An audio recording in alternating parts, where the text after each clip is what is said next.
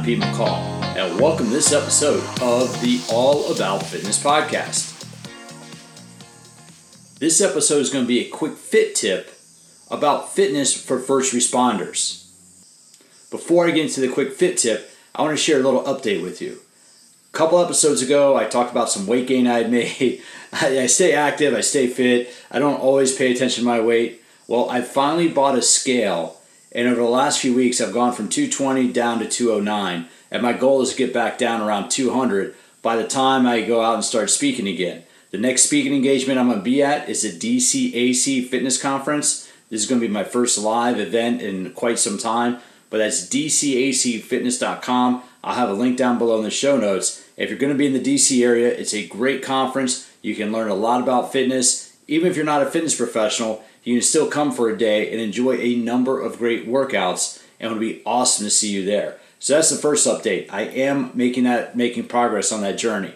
I'm going to share another update at the end of the quick fit tip, but right now what I'm going to do is read from a blog that I wrote about fitness for first responders. When I worked at the American Council on Exercise, ACE has a program where it works with the IA, IAFF, that's the International Association of Firefighters, but ACE has a program for peer fitness trainers for fire departments, and it was an honor to be involved in that program. So, what I'm going to do is read to you a blog about first responder fitness because this is a brand new category that's evolved over the last 20 years.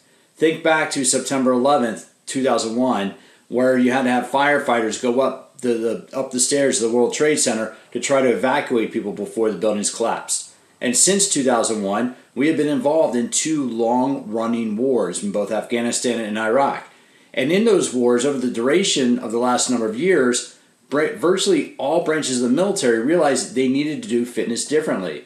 If you've served in the military, you are no doubt familiar with the old three mile run, pull up, sit up, push up test. You would have to do, I think it was done every year to conduct fitness. Well, if you're operating in a combat environment in Iraq, you're going from building to building 50, 100, 200 meters at a time, being able to run three miles really isn't that relevant. Neither is being able to do push ups or sit ups. So, most of the major branches of the military have changed the way they conduct fitness testing for their members. And in addition, we have uh, law enforcement, military, first responders. There is a number of federal money made available to understand the fitness needs of these individuals. Because think about it, over the last number of years, we know we have an obesity epidemic in this country. Now imagine if you're EMS and you arrive on scene to work on a scene and there's somebody there who's 300 pounds. I don't know if you've noticed this, but now stretchers have to be made especially to deal with larger, heavier, bigger individuals. Or if you're a firefighter, like here in California, fire wildfires are always a threat. You might have to be on the fire line for hours at a time, days at a time. That requires fitness, that requires a certain amount of training. So there's a whole category of first responder, what they call tactical strength and conditioning, that has evolved over the last 20 years. So what I'm going to do is read to you from a blog that I wrote, and I have a link down to the blog in the show notes. But I just want to raise your awareness to this category, and I want to share this blog to you on behalf of all those men and women out there who are working to keep us safe. Uh, first, I want to say a big thank you. Thank you for what you do. Hopefully, you're maintaining your fitness because your fitness is important for everybody and that's another reason why I, I, have been involved with tactical fitness over the years is i want to make sure that military military is not day to day but i want to make sure that first responders like law enforcement and firefighters have the ability if they show up on a scene that they have the ability to work that scene to the best of their ability. And you're going to hear a couple interviews coming up with some experts in the field practitioners researchers and one of the most fascinating things when i started getting involved in firefighter fitness and then i'm going to go into the blog one of the fascinating things to me is one of the biggest risks of injury for the fire services when they show up to work a scene is going down with a heart attack. One of the members could have a heart attack from being in a stressful situation. Yes, back injuries and knee injuries are also common in fire services, but heart attacks are a major issue. So this is a big issue. The First responder fitness is a big thing. You might have a first responder or military in your family. You might have worked in that, or you may work in that. And for those of you out there, I want to say a big thank you for that. I really I, I, I appreciate what you do. I appreciate you. And this blog is for you. So let me get with it. This blog is seven fitness tips for first responders, but it, it could fit to everybody. While the term athlete has generally been used to describe people who compete in individual or team sports, A new category of athlete has emerged in recent years that does not involve competition.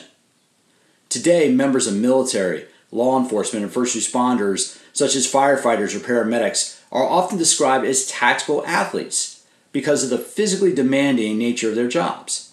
As a result, the field of tactical strength and conditioning has emerged to provide appropriate exercise and fitness programs to meet the fast changing nature of these physically demanding jobs. Now, a side note this is not in the blog, but the National Strength and Conditioning Association, this is the association that, that created the test and created the category of strength and conditioning specialists for strength coaches. They provide the certification for strength coaches. The National Strength and Conditioning Association now has certification education for tactical conditioning specialists. So that's how much this has evolved. They now have specialty programs and specialty education in that to meet the needs of these individuals. Back to the blog. Exercise programs for tactical athletes and first responders should address a variety of needs, including mobility, movement efficiency, aerobic capacity, and power. This is in contrast to traditional approach to strength training that focuses on only one body part or muscle group at a time. Here, firefighters in this blog, firefighters and tactical strength and conditioning experts share seven tips for designing effective workout programs for first responders. Now, for this blog, I've reached out to, to friends, to people I've met over the years through ACE, and these are the people, some of these people inspire me to do what I do in terms of just putting information out there. I want everybody out there who's listening to this be fit, but especially if you have a job as a first responder in the military, I want you to be fitter than everybody else because you're the demands of what you do for a living. So, number one, proper mobility training and dynamic, dynamic warm ups are essential for injury prevention. Joey Fignon, a captain, a captain with the Menlo Fire Department in Northern California and an ACE certified personal trainer and peer fitness trainer, that's for the firefighter program, helps runs his department's training academy. He ensures that mobility and flexibility are key components of the fitness programs for new recruits, and you're going to hear more about that in a couple episodes. When speaking with new recruits about fitness, we emphasize that a healthy, functioning body is essential for job longevity, says Joey. To help reduce the risk of injury from performing the physically demanding tasks of the job, we make mobility and flexibility training a key part of the conditioning program at our academy. We provide recruits with foam rollers so they can take the time, learn how to use them properly. In addition, we teach recruits how to perform a complete full body dynamic warm up prior to starting a workout. And there's a link in there to a different foam rolling routine that can help you get ready. And this blog will be linked down below in the show notes if you want to actually read it, but I'm reading it to you, so you may not need to. Fignon explains that they need to account for the daily fire training schedule when designing programs for firefighters. Quote, when it comes to planning the fitness programming, we work inversely proportional to the daily fire training schedule, he explains. If the day includes a lecture, then we do a more challenging workout. But if they're doing live fire training, we do a lower intensity workout. The one constant is that we always perform a complete dynamic warm up before every workout. Uh, there's a link down below for dynamic warm up to help you prepare for any activity that might be physically demanding for you. Now, Steve Cruz, uh, he's an awesome guy, and I stay in touch with him uh, through social media, so shout out, Steve. Steve Cruz is an Arizona based career firefighter and again an ACE peer fitness trainer. He agrees with the need for mobility training for his crews. Quote, in our department, we use mobility exercises for injury prevention and put our members through the functional movement screen on an annual basis in an effort to keep our folks from getting injured, he explains. It helps us assess and identify both asymmetries and limitations that our personnel may have.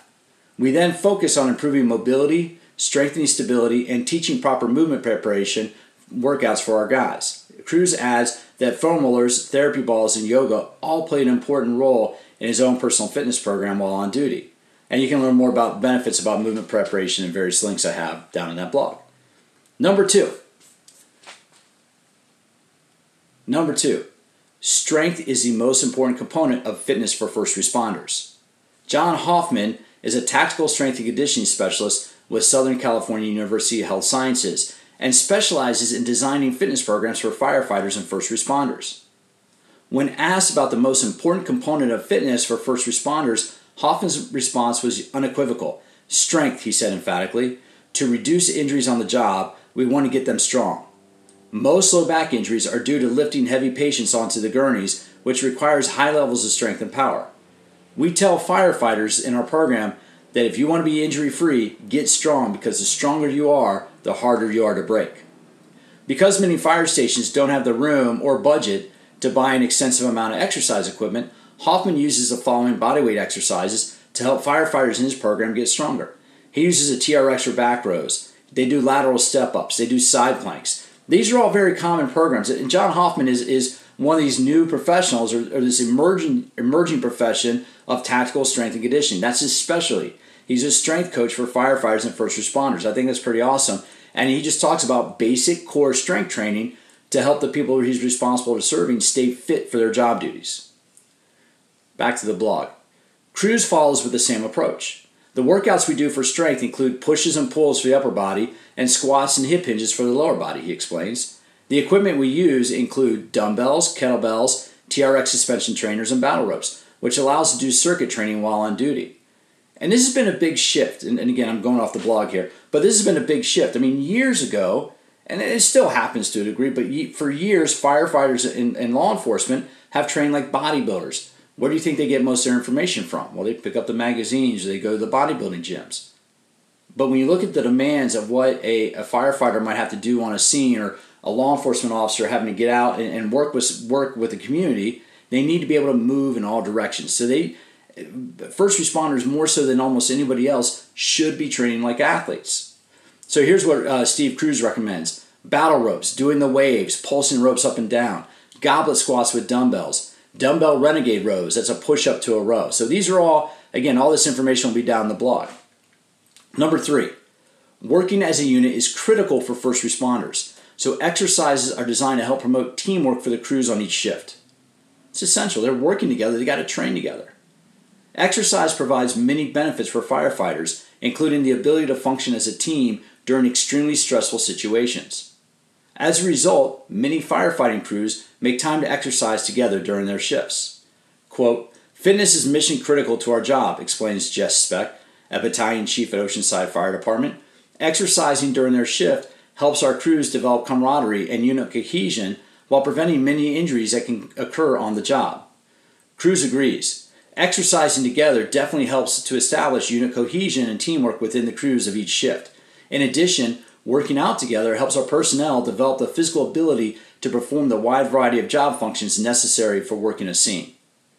I mean, think about that. It's also cool because if you're working on a shift, when you, and this is my understanding, I've never done it, but when you work on a shift in a firehouse, those people become your family and you're with them for 24 to 48 hours at a time. And so being able to train together and exercise together just helps develop that cohesion that you need in very challenging and stressful situations. So, number four, Back to the blog. Investing in proper fitness equipment can help fire departments save money in the long run.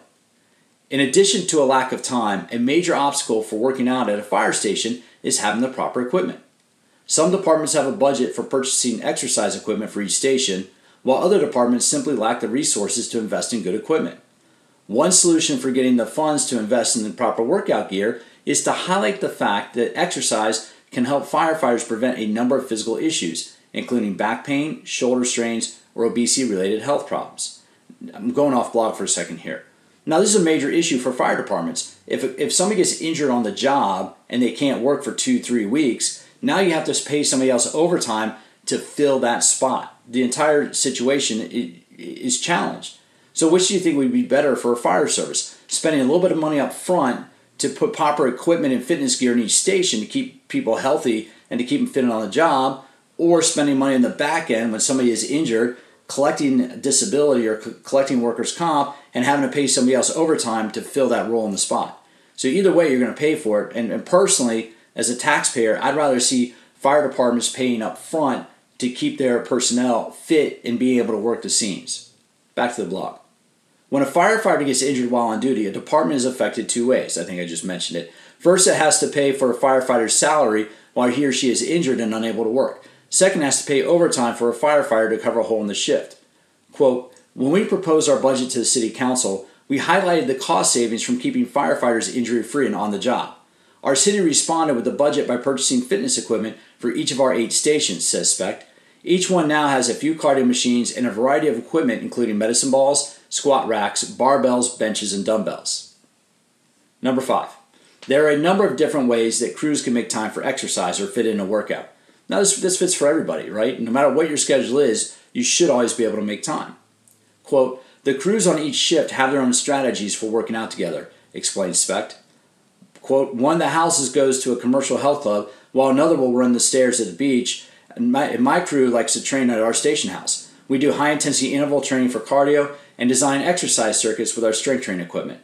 We'll pick 5 to 10 exercises and rotate through each one for a specific amount of time. Number 6. Exercise is important, but it's also important to work at an appropriate intensity while on duty. Quote, we try to do exercise during our shift, but in my experience, I have found that it's best to save heavy weightlifting days or really intense workouts for our days off, uh, explains Cruz. You do not want to be in the middle of a hard workout while on duty and have the tones go off for a three alarm fire. You're just setting yourself up for fatigue, which could lead to a member of your crew getting seriously injured. So that's an important point. I never thought about that. Do your hard workouts on your off days and do your moderate intensity workouts when you're on duty and at the house. That makes a lot of sense. Number seven, working out promotes mental wellness and helps firefighters and first responders deal with stress. Quote, due to the stresses we experience while on a call, it's extremely important for firefighters and emergency medical services to exercise because it can enhance mental wellness, explains Cruz. Mental wellness and physical fitness go full circle because being fit gives you the confidence to do the job safely without getting injured. In addition, if you look good and feel good about yourself, your self confidence and performance on the job will both increase. The men and women who are first responders may not be compensated as well as professional athletes, but they can borrow from the exercise techniques of the pros to stay in optimal fitness for the demands of their jobs. Clearly, exercise offers a variety of benefits for first responders, and there are a number of different ways they can stay fit to do their jobs.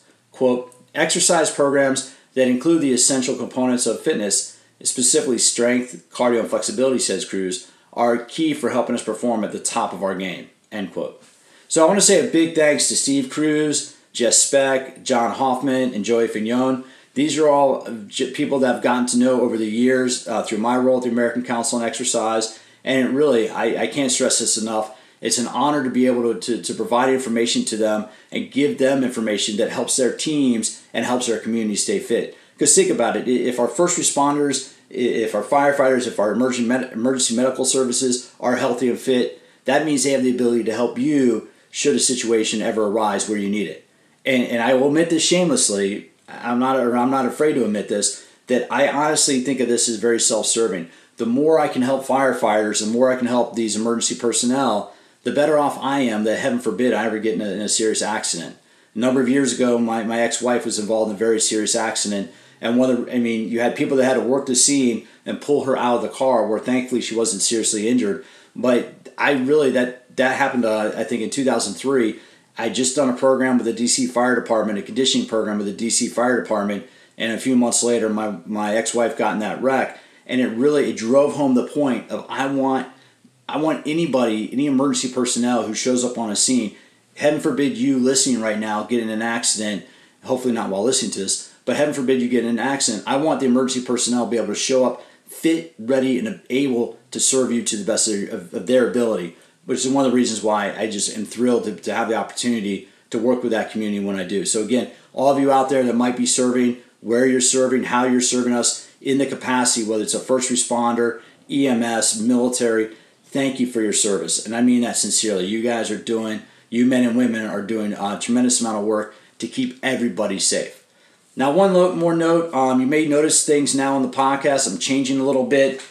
I, I know before I, have said I'm not trying to, I don't want to take money. I don't want to put things behind a paywall. I am not planning on doing a paywall anytime soon. I'm not going to have all about fitness plus or anything like that, at least not in the anytime in the foreseeable future. However, um, I'm very excited to announce I now have a media partnership. I'm joining a part of a podcasting network. They're going to help promote the podcast. They're going to provide some resources to allow me grow the podcast. Part of that is you will now hear advertising on the podcast. Not just for me advertising various things I do, but you'll hear a variety of different advertising.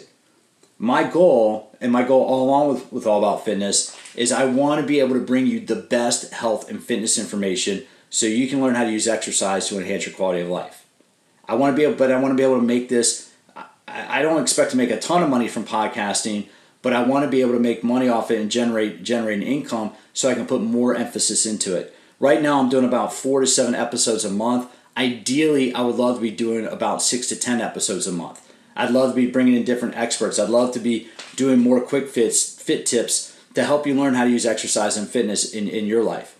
But in order to do that, I have to be able to make a living. So I went out and, and arranged this partnership. I'm really looking forward to it. It's going to provide me with some uh, different resources. The more resources I have, the more I can help you, and, and that really is my goal. I really want to help you uh, learn how to use exercise, health, and fitness to enhance your quality of life and do anything that you want to do. Because remember, being fit gives you choices for how you live your life. Being fit gives you the freedom to go out and do everything you want to do. So, with that, as always, thanks for tuning in, and I look forward to having you join me for future episodes of All About Fitness.